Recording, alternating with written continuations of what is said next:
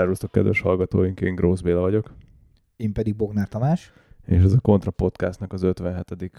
adása, 57, mint a Lantánnak a vegyele, vagy a híres neves 57-es utas Wesley Snipes remek mű, vagy akár mondhatnánk, ami aktuális film remek mű a Contagionben a 57-es számú vakcina, amelyik megmenti a majmot a fertőzéstől. Úgyhogy üdvözlünk titeket, lassan közelítünk a 60 felé. Viszont elnézést rácok, hogyha nekem picit ilyen hangulat hullámzásaim lennének az adás közben. Ígérem, nem gyermeket várok, tehát nem lett szeplőtlen meg fog, szeplőtlen fogantatás nálam. Csak egy ilyen kellemes diétára fogtam magamat, így a különböző kis nyavajáim miatt, amivel gyakorlatilag elértem azt, hogy majd, hogy nem fényevő lettem. Hát ja, amikor átküldted a listát, hogy mi az, amit ehetsz, igazából az a lista az sokkal rövidebb, mint ami az, amit nem ehetsz, tehát hogy gyakorlatilag szinte semmit. Én nem, nem tudom, hogy lehet ezt betartani, tehát... Pont azon rögtünk Tomival, hogy az, hogy gluténmentes, az, hogy tehéntejmentes, az, hogy mellé még hisztamin intolerancia, elérem majdnem azt a szintet, mint a 15. században a japán nemesek, hogy beri-beriben fog kimúlni. És ugye ebbe a, a csúnya az, hogy te nem azért, nem azért akarsz egy ilyen diétát tartani, mert ez most nagyon fancy, és, és valami instasztár akarsz ezzel lenni, hanem mert muszáj. De amúgy már izítom a vasakat, és indul a szálkásítás az Arnold klasszikra. Úgyhogy a Beachbody 2021 projekt elindult. Jó, mondjuk, tehát ilyen, ilyen kaják mellett nem is csodálom, hogyha fogyni fogsz erőteljesen. Hát nem olyan ünnepés azért itt a helyzet, azért a legrosszabb szituk, és így azt a tippet adta a barátom, hogy legyen nálad egy műziszelet vagy fehérjeszelet mindig, és egy takaró. Ugyanis a legnagyobb párkapcsolati viták akkor szoktak előjönni, amikor a feleséged vagy é- valaki vagy éhes, vagy nagyon fázik. És ez a nőknél felváltó szokott jelentkezni. Igen, a pisilést még nem raktuk bele, azt kihagyta szerintem, de ez a kettő azért már elég jól lefedi a történetet. Ú, nálunk ez utóbbiból ilyen komoly, komoly összezörlenések voltak, amikor ez a, ez a mentek autóval, és akkor elmész egy benzinkút mellett, ah, meg kellett volna állni. Mondom, mi lett volna, hogyha ezt mondjuk így hamarabb mondod, amikor még ki tudok menni a benzinkútra, vagy mi lett volna, ha 10 perccel ezelőtt, mikor elindultunk otthonról, ez még otthon lett, de akkor még nem kellett. Tehát, hogy ez szerintem mindenkinek ismerős, aki, aki nővel utazik.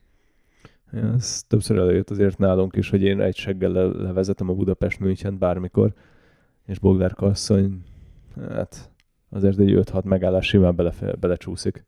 Mondjuk ebben szerintem hasonlítunk, mert nekem is így volt már olyan valca szem Balassa gyarmat, ahol még csak pisilni sem álltam meg egyáltalán, hanem azt a 800 kilométert azt így egy seggel gyorsan hazatolta az ember, de ez nőknél valahogy másképp működik. De ehhez képest mondjuk vannak női kamionsofőrök, még ha nem is túl sok, és ott, ott azért neccesebb a helyzet, mert nyomni kell. Hát ott nehezen tudsz állva pisilni, inkább így fogalmazok. Elég közkedveltek voltak részletekről az olvasói kérdéses adásaink és ezért arra gondoltunk, hogy nem, hát nem feltétlenül dedikált adásokat csinálunk, hanem amikor van egy kérdés, amit feltennétek, akkor nyugodtan küldjetek el nekünk egy hangfájlba a kontrapodcast.gmail.com-ra. Beillesztjük az adásba, és itt így akkor live a hangotoknak fogunk válaszolni. Úgyhogy hajrá, hajrá gyerekek! Küldjetek szépen! Egy-egy kérdés mindig, meg, amikor jönnek, akkor azt beillesztjük. Ha nem, mert máshogy fogja kiadni a téma, akkor csinálunk egy ilyen koncentrált adást olvasói kérdésekkel. De szeretnénk egy ilyen külön szegmást erre létrehozni. És amiről még itt az elején érdemes lenne beszélni, ugye most kedd este vesszük föl az adást, tehát ugye holnaptól lépnek életbe a szigorítások országszerte. Megpróbálok nagyon-nagyon diplomatikusan beszélni az egészről. Nem kell, Tomikám, kivágom, nem lesz probléma ebből. Igen, az a baj, hogy mindig kivágod az összes ilyen részt. Tehát ami a, ami a lényeges és minket bringásokat érint, és uh, ugye igazából nem mehetsz el a haverokkal bringázni, hanem vagy profi sportoló, aki profi sport edzésen vesz részt. Tehát itt most a beöltöztünk mezben, és most mi profit játszunk, az ugye nem működik. Tehát erre nagyon oda kell figyelni. Nekem azért van egy olyan félelme, amit látva a boltokat, meg mindent, hogy vélhetően ellenőrizni és büntetni is fogják ezt illetve nem csak ezt, hanem nyilván az összes ilyen meghozott szabályt, amit most beiktattak gyakorlatilag mai féltől. Úgyhogy mire hallgatjátok az adást, addigra már ugye javában gyakorló, szabálykövető emberek leszünk, reméljük. egyik barátom volt teljesen kiakadt, hogy mit fog magával kezdeni, hogy 8 órakor már kiárási tilalom van, hogy te életed teljesen felborul, és én csak így ilyen teljesen flagmán néztem rá, hogy haver, öt után én már nem vagyok kint, és fél hétkor már fürdetés indul, úgyhogy az én világom akkor már úgyis véget ér. Igen, nyilván aki, aki friss gyakorló szülő, az teljesen másképp értékeli ezeket az időkorlátokat, hiszen 8 órakor már lazán túl vagy a fürdetésen, etetés, stb. Tehát... Igen, és az 5 órás kijárási tilalom vége az nem csak az első ébredés igazából. Első, bocs. Most ez eléggé durván elszóltam magamat, a harmadik vagy negyedik. Viszont, hogyha már itt tényleg a vírus helyzetnél és ennek a hatásainál vagyunk, akkor az utóbbi hetek egyik érdekes, és hogy hát picit úgy találtak, mint hogy a meglepetés lett volna, de én azt gondolom, hogy nem meglepetés, mert valahol mind, mindannyian erre fogadtunk. Az, az, az, hogy az autóhasználat mennyire erősödött a közlekedésben. Hát igazából szerintem nem kellett angol tudósnak lenni ahhoz, hogy ugye rengetegen buszról nem kerékpárra ültek át, hanem autóba, aki megtehette. Tehát nyilván hamarabb nyúlt mindenki az autójához, ami alapvetően megvolt neki otthon, csak vagy nem volt gazdaságos használni, hiszen tudott busszal járni, tömegközlekedni, stb. Tehát ez, ez mondjuk várható volt, hogy, hogy változni fog. Nyilván bringára is átültek sokan, de arányában akkor is az autónak áll a mérlegnyelve. Igen, tehát említsük meg, hogy a G7-en volt egy elég részletes cikk, ahol szétszették a KSH adatokat, navos adatokat, és abból kijött, hogy egyrészt az ilyen a közösségi közlekedés szegmenstől függően esett vissza 50 és 35 százalékára a tavalyihoz képest. A, gyakorlatilag a repülő közlekedés ugye teljesen megállt, és az majd, hogy nem eltűnt. Mondjuk az nem is annyira közösségi. hát mondjuk, hogyha ültél egy Budapest Dublinon, akkor nem mondanád azt, hogy egy mezőkövest, Rosszabb. egy Budapest mezőkövest távolsági buszjárattól sokba eltérne. De hogy ami, ami még megdöbbentőbb ennél a visszaesésnél, hogy az autóhasználat viszont az előző években 69%-on volt, a közlek ellenben a közösségi közlekedéssel szemben, és ez most felugrott 82-re. Igen, tehát ez a statisztika egy dolgot hagy figyelmen kívül, az az, hogy a kerékpározás mennyire növekedett meg, de egyértelműen látszik, hogy a közösségi közlekedés teljesen beszart, és hogy az, hogy az utakon kevesebb autó legyen, és ezáltal biztonságosabb legyen bringázni, hát ez eléggé táv, távolba csúszott, én úgy gondolom. Bár egyébként ez is érdekes, hogy szerintem a tömegközlekedés itt is a, a nagyvároson belülire vonatkozhat, mert pont ugye múlt héten voltam szervizbe az autóval, és ott hagytam az autót a szervizbe, és hazajöttem Veresegyházról Gödöllőre busszal, és gyakorlatilag délelőtt 10 órakor fullon volt a busz, ami, ami nekem nem azt mutatja, hogy rottyon lenne a tömegközlekedés, de nyilván az meg már inkább helyközi járat, mint, mint mondjuk a piros hetes vonal a Pesten. Tehát egy, egyébként jogosan kaptunk azért kritikát, hogy egy reprezentatív felmérésre azt mondtuk, hogy alacsony a mintavétel. És nyilván te pont ugyanez van, haver, hogy egy, egy darab mintavételt végeztél el, és ez nem tekintető reprezentatívnak. Kettő, mert délután is visszamentem az autóért. Ajaj, ajaj. Ami, ami nekem még egy érdekes adat volt, és most azt mondhatjuk, hogy hú darabszám, hogyan méred össze, mekkora növekedés van egyébként az autó darabszámban is eladás miatt, ami nem igaz, mert tavaly több autót adtak el, mint idén zárójel bezár, de hogy a benzinfogyasztás majdnem ugyanannyinál van, mint tavaly. Tehát, hogy annak ellenére, hogy írtatlanul visszaesett a fogyasztásod március-április környékén, de gyakorlatilag elértük ugyanazt a szintet, mint ahol tavaly voltunk. Mondjuk itt érdemes lenne, lehet azt is megvizsgálni, hogy oké, hogy új autót mennyit adtak el, de gondolom, hogy most sokan gyakorlatilag pár százezerért is vettek inkább egy autót, mint tömegközlekedjenek. Hát igen, a használt autópiacot azt én nem láttam, azt tudom, hogy új autóból azért bár volt visszaesés, mm, sok, tehát a kisebb márkáknál volt nagyon nagy visszaesés, a nagyobbak azért hasítottak, és elég jól el tudtak adni még így is, bár nem érték el a tavalyi számokat. Bár mondjuk, hogy a kismárkát nézünk, ugye a Suzuki az idén eleve beszart ezzel a, ezzel a környezetvédelmi témával, mert ugye most jönnek a mindenféle Toyotával kevert, átmatricázott modellek, meg, meg egyebek, tehát gondolom az is beleszámított ebbe. Across, meg akármi. De... Igen, igen. Végre van újra 10 milliós Suzuki. Hip hip hurrá. Igen, az nem feltétlenül a Suzuki vásárlói körök, még szerették az 1.6 szívó benzinest. Hát meg volt az, a, az az autójuk, ami nekem baromira tetszett, egy elcseszett motorral volt szerelve, a Kizasi. Az volt azt hiszem ilyen, ilyen brutál drága, tehát meg is bukott azt hiszem maga az autó, pedig én még akkor, akkor Esztergomba dolgoztam a Suzuki-nál, és ott ugye voltak felsővezetők, akiknek ez volt a, a céges autója, és nekem nagyon adta, tehát ha egy rendes motor lett volna, mert ugye valami ilyen, ilyen buta kettő, kettő benzin, vagy valami hasonló volt benne, az egy jó motorral lehet, hogy egyébként egy atomjó kocsi lett volna. Abból van egy ostroson, és mindig, mindig irítséggel nézem, mert emlékszem, hogy az a tíz éve jöhetett ki, vagy valamilyen környék. Hát kb. Annyira irigy voltam arra, hogy az autó mennyire jól nézett ki. Fú. Igen. Kicsit Lexus, kicsit ilyen szamuráj. Igazából nem fáradt meg a formája szerintem máig. Nagyon-nagyon menő lett. De summa summarum az látszódik, hogy a bringázás és a tömegközlekedés az nem jött el, nem jött el az aranykor. Legalábbis nálunk. Sőt, tehát, hogy Németországban meg teljesen megváltozott a trend. Ott még durvábban elindultak a autó vásárlás. Tehát a németek ismét bebizonyították, hogy mindaddig szuperzöldek, amíg nem a saját komfortzónájukról van szó, ugyanis 2020-ban 47,7 millió autót találunk 41 millió háztartásban, ami azt jelenti, hogy háztartásonként több mint egy autóval rendelkeznek, ami azért egy elég brutális szám. Hát és arról nem is beszélve, hogy ez a szám egészen a 2000-es évek eleje óta stagnált, és most kezdett el elugrani egy ilyen nagyon durva emelkedéssel az előző évben, mert látsz benne azt, hogy ez 45-ről így megugrott egy hirtelen egy két millió autóval. Két igen, millió autó. Igen. Ami a magyar autóeladás egy ilyen 130 ezer egy jó évben. Igen, és ne legyenek illúzióink, nem Tesla Model 3-ból adtak el ilyen sokkal többet, mert ha ennek megnéznénk, hogy hány százaléka elektromos autó, akkor ilyen szerintem ilyen egy százalék, ha lehet egyáltalán a szám.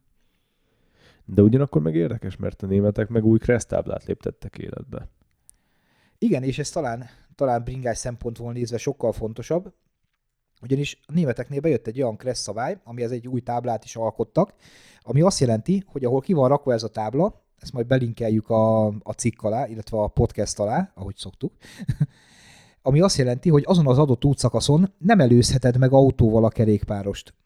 Nyilván bízunk a németekben, tehát ezt valószínűleg olyan útszakaszokra rakják ki, ahol tényleg nem lehet biztonságosan megelőzni a kerékpárost, mert ugye hivatalosan a bringást akár ugye sávon belül is előzheted, de sok olyan út van, ahol ez biztonságosan nem tehető meg, és oda ki is rakták a táblákat, és kerékpáros rendőrök be is tartatják ezeket a szabályokat, illetve nyilván ellenőrzik ennek a betartását.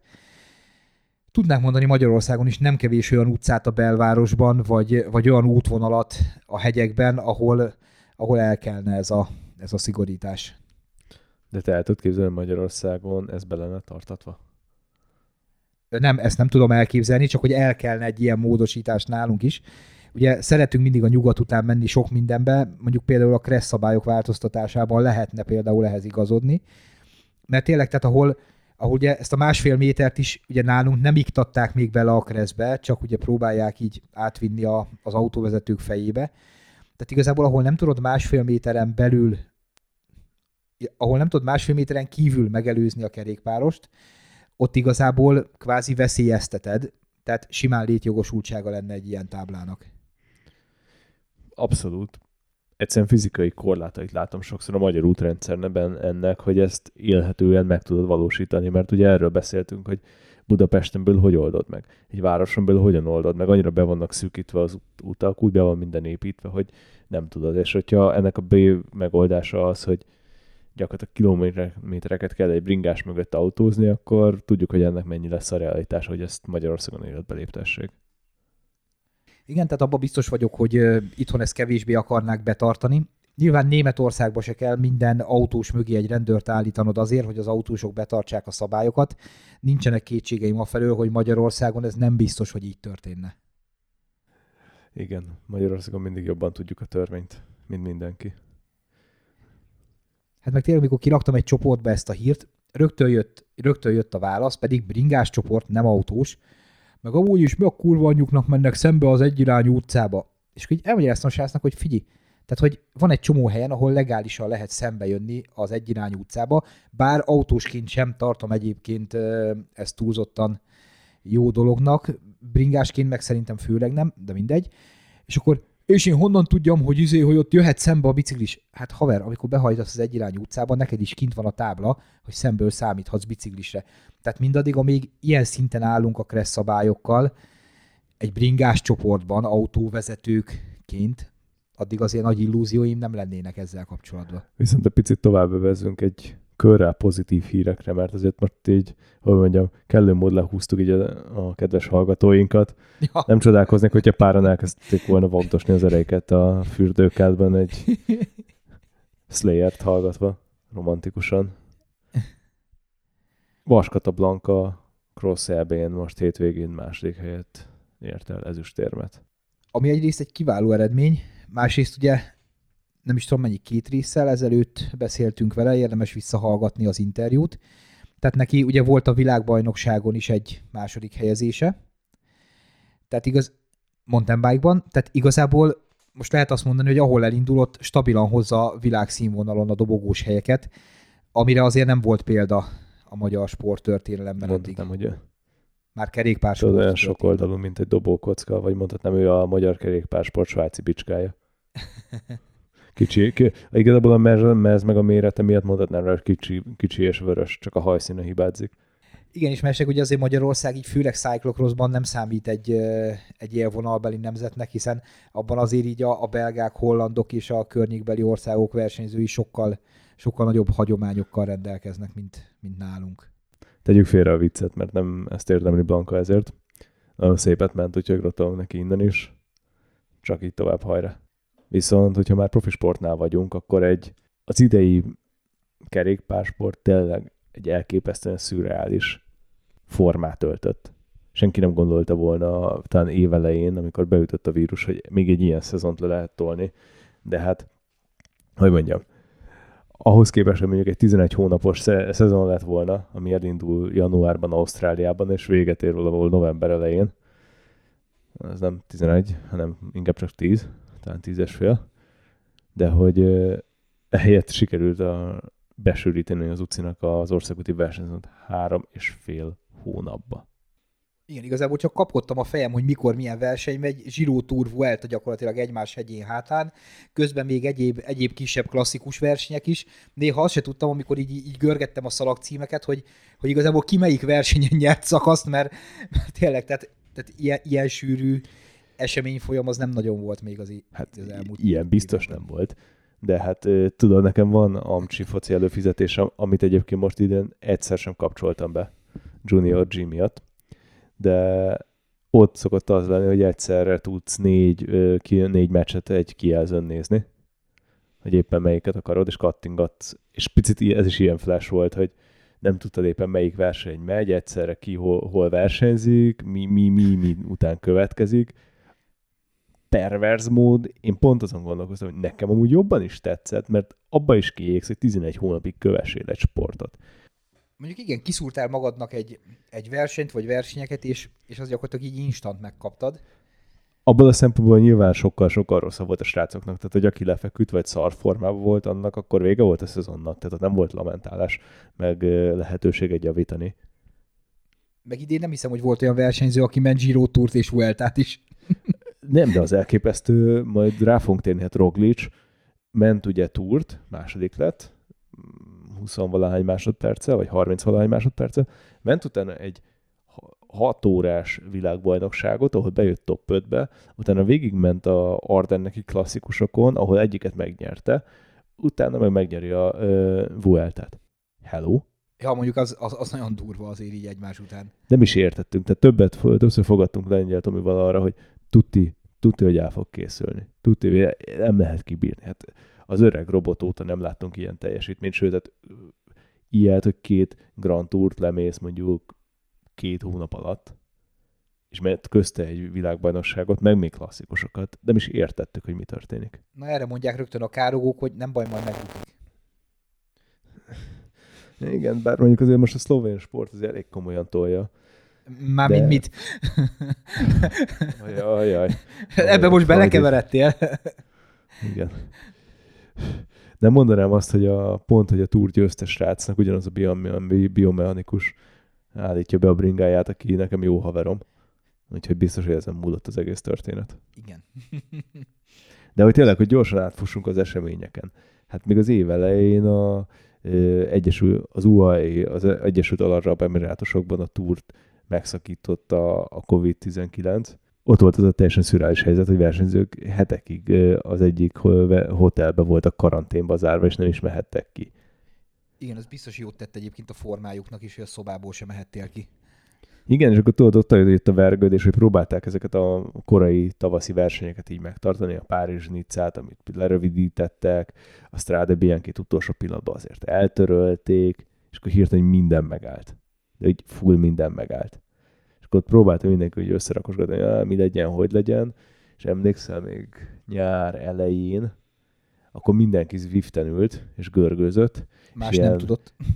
igen, ilyen Zwift flandriai körverseny, meg Tour de France Zwift Edition, meg ilyen hülyeségek jöttek, amik ilyen, hát most így visszanézve azért nem volt a sportnak a legszebb órája, én azt gondolom. Szerintem ott abban az időszakban volt néhány ilyen, ilyen nagy Zwift King, aki így bejelentkezett egy ilyen bringázásra, és utána sírva fakadt és kikapcsolta a monitort, tehát de olyan arcok jelentek meg különböző megmérettetéseken, hogy esélyed nem volt.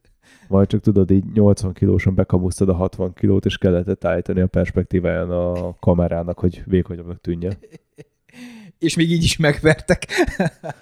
És el, elporolták a seggedet. Igen, és akkor a, ugye augusztusban indult el a nemzetközi versenyszezon, és onnan tényleg olyan volt, mint amikor tudod, a Need for Speed-be benyomod a turbo boostot, és minden összecsúszik. Igen. Csak ők tudták ezt Em, kontrollálni.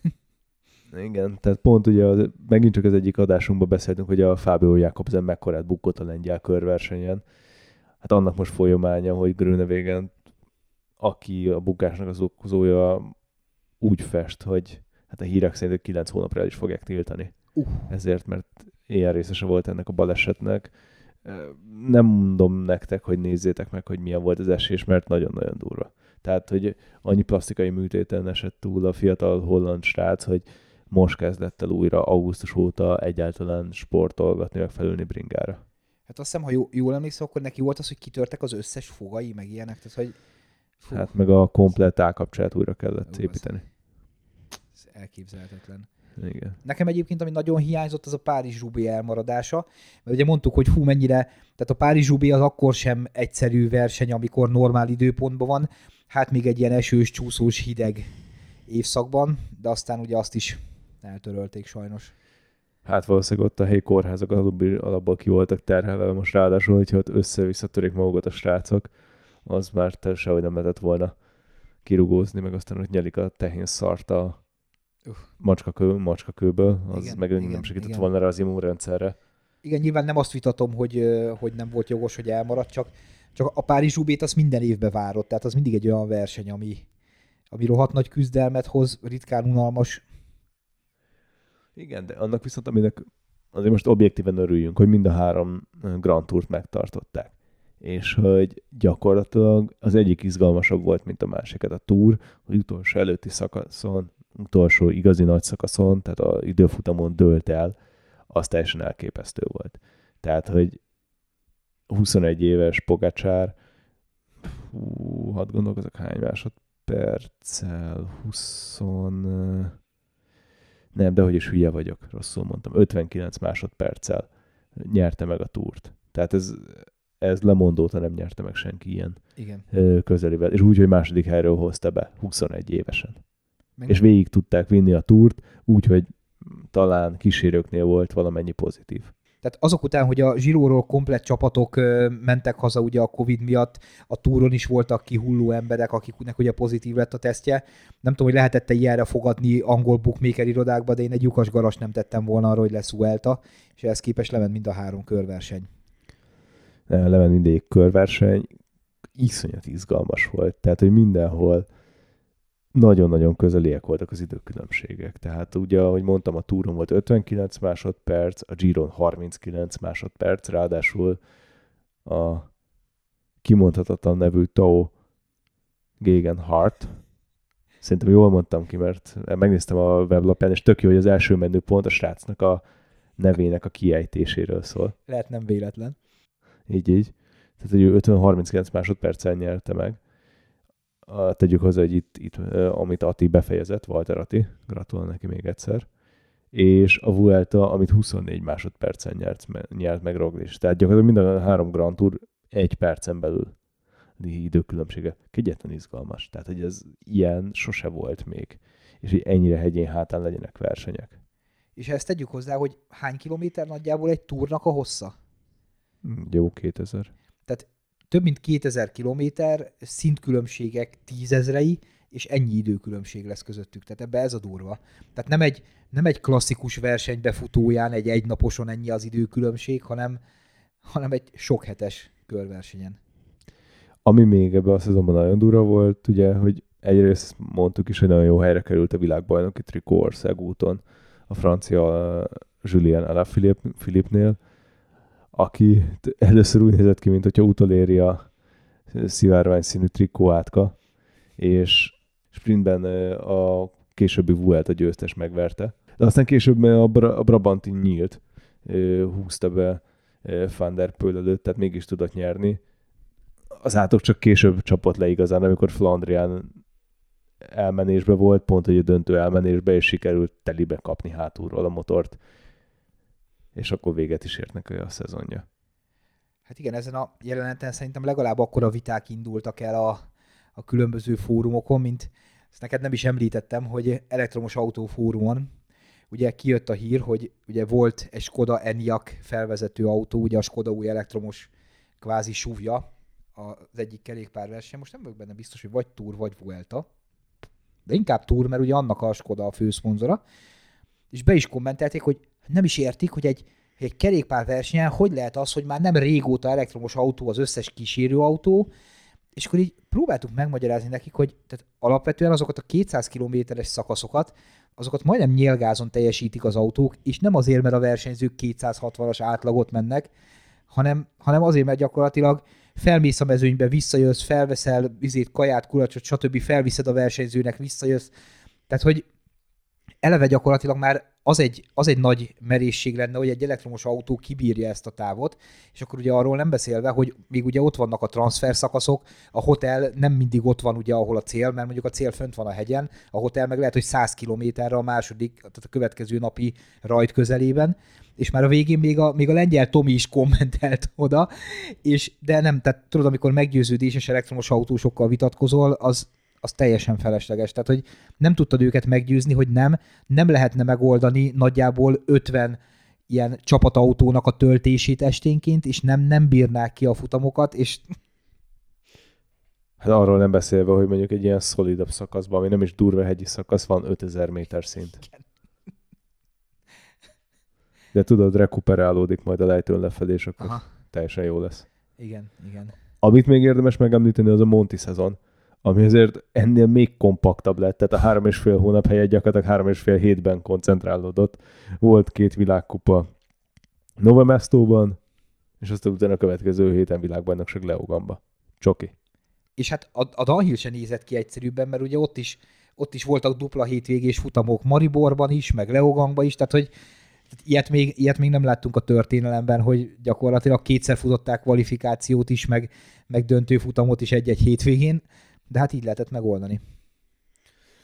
Aztán utána még megpróbáltak valahogy bezavarni egy Európa bajnokságot, amiről én is csak utólag értesültem. Tehát, hogy gyakorlatilag ilyen teljesen fantom verseny volt. Nem is tudott róla kb. Tehát, hogy így a nyilvánosság, tudod, ez a van-e hangja annak a fának, amit senki nem hall, hogy eldől az erdőbe, kb. ilyen szitu volt.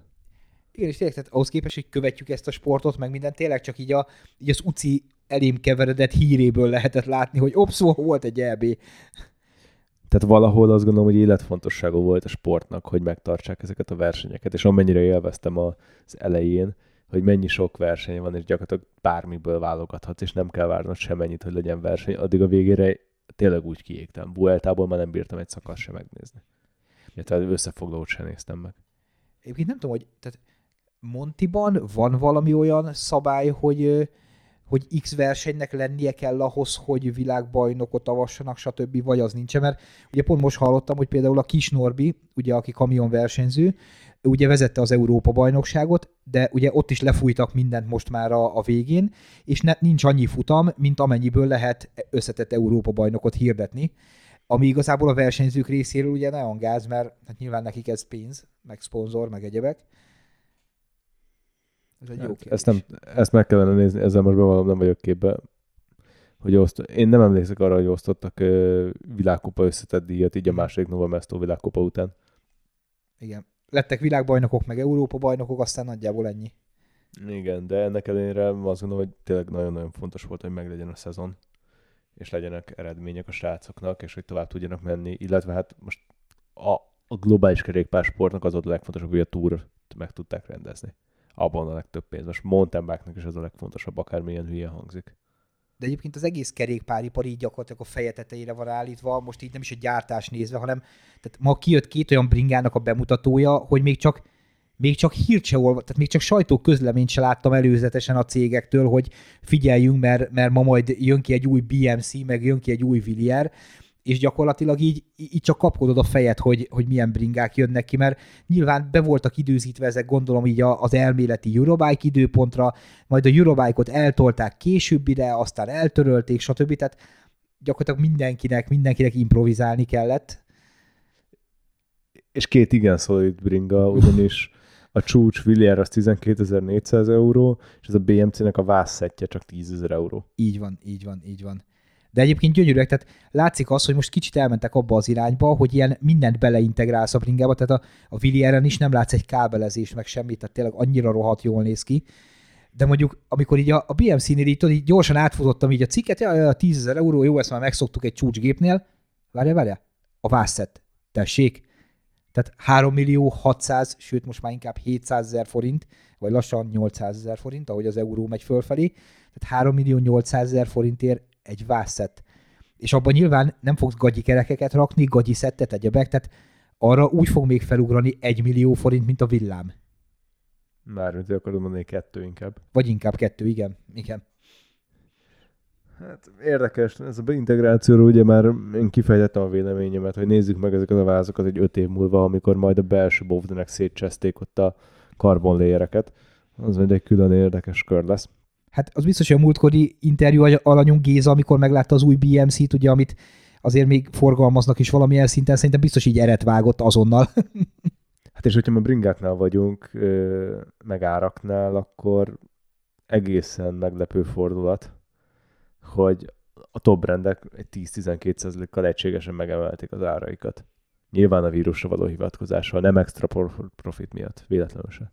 Igen, tehát mert a beszállítási lánc, meg a, meg a raktározás, meg izé, nyilván ez is belejátszik, tehát én is ugye nap mint nap élőben látom azt, hogy milyen problémákkal kell megküzdenünk azért, hogy legyártsunk egy biciklit, de alapvetően ez azért van, mert el van adva az összes bicikli.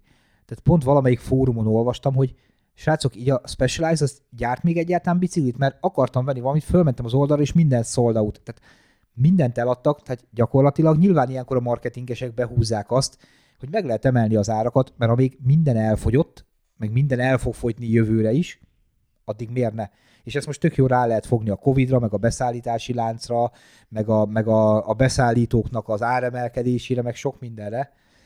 Hát érdekes ez azért, mert ugye most mi beszélgettünk a műsor előtt erre egy keveset, hogy most meg lehet emelni az árakat, csinálhatunk úgy, hogy van egy hiánygazdaság, és hogy minden, mindenki mindent meg fog venni, és minden bolt most előrendel, mint az állat.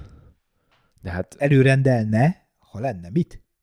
Előrendelne. belefutottunk de, abba de... itthon, ugye általában az előrendelések két körben szoktak megtörténni, Na most egy csomó gyártó, amikor az első körös előrendelést leadták a kereskedők, azt mondta, köszönjük, a teljes jövő éves mennyiséget előrendeltétek, nincs is második kör. Ups.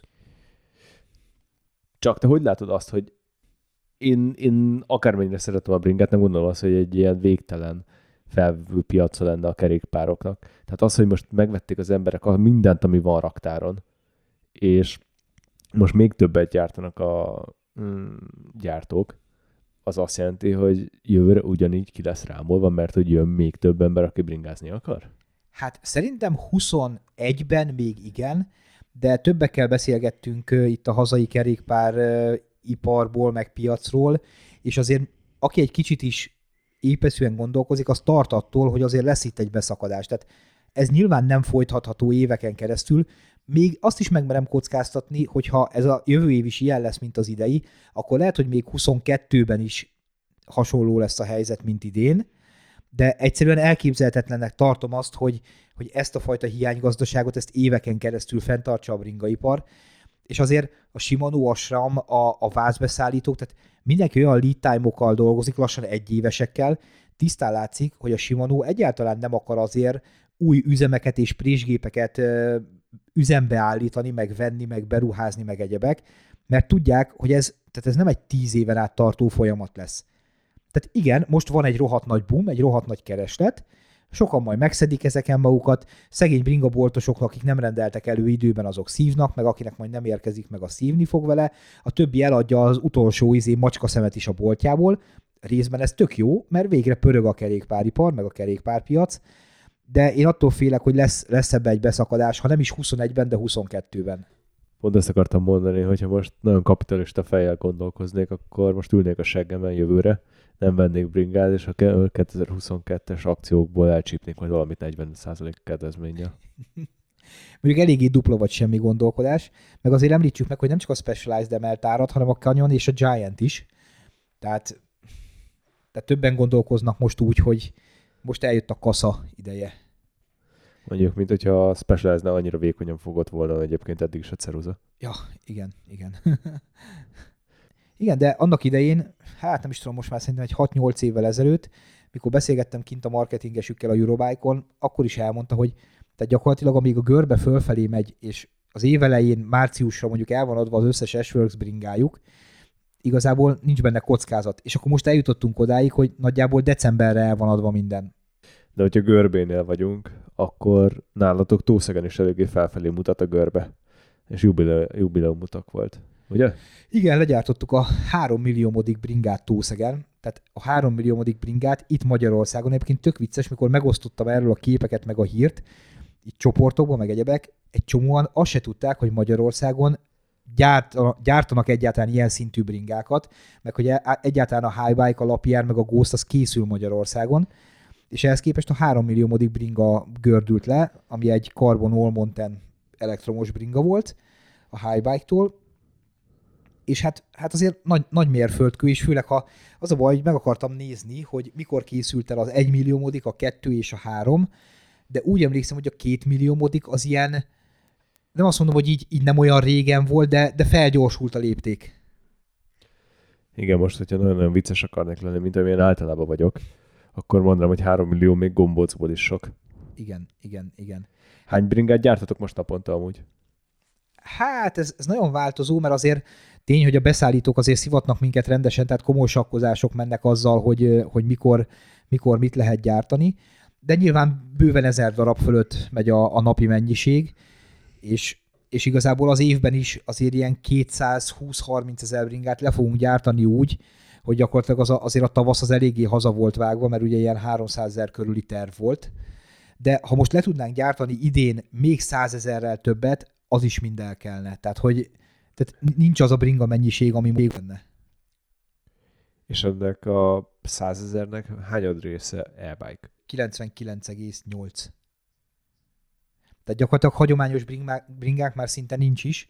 Annak a többsége most már a törökországi gyárban készül, illetve hát nyilván a, a felső kategória, a felső kategória ugye Ghostból ugye az Valcas szembe, tehát ez a, az új lektorok, az új ösztelós gépek, ugye, amivel Barbiék is mentek a világkupán, azok ugye Valcas szemben, illetve a Lapiernek a hagyományos csúcsországútjai, ami nem elektromosak, azok pedig azt hiszem Spanyolországban, ha minden igaz, meg Hollandiában.